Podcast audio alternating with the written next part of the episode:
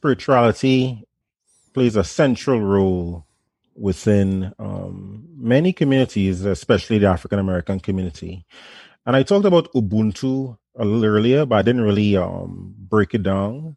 So Ubuntu is made up of three components, um, spirituality being a big part of it.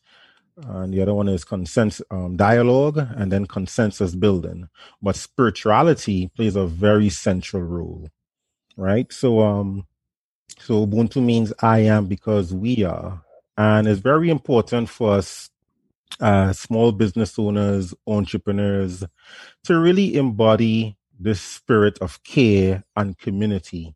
So spirituality doesn't have to um, mean religious, but it can be. Sure. And a lot of and a lot of these um, African American business leaders, they were very strong Christians, and their faith played a very big role in shaping the mission of their organizations and also the way in which they managed others you know but it doesn't have to um, mean religion today because in spite of someone's religious beliefs or not we all need to embody a lot of values related to helping others being compassionate showing empathy.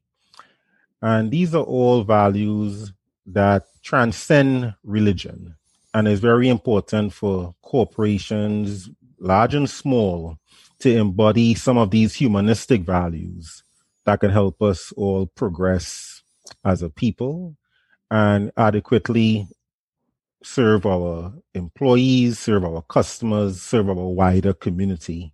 So spirituality plays a central role in um in the, the history of a lot of these African American businesses.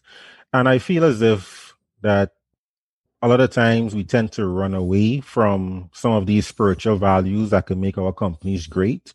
We should not shy away from it. Mm. You know, it, it should be an essential part of every business's strategy, from our opinion.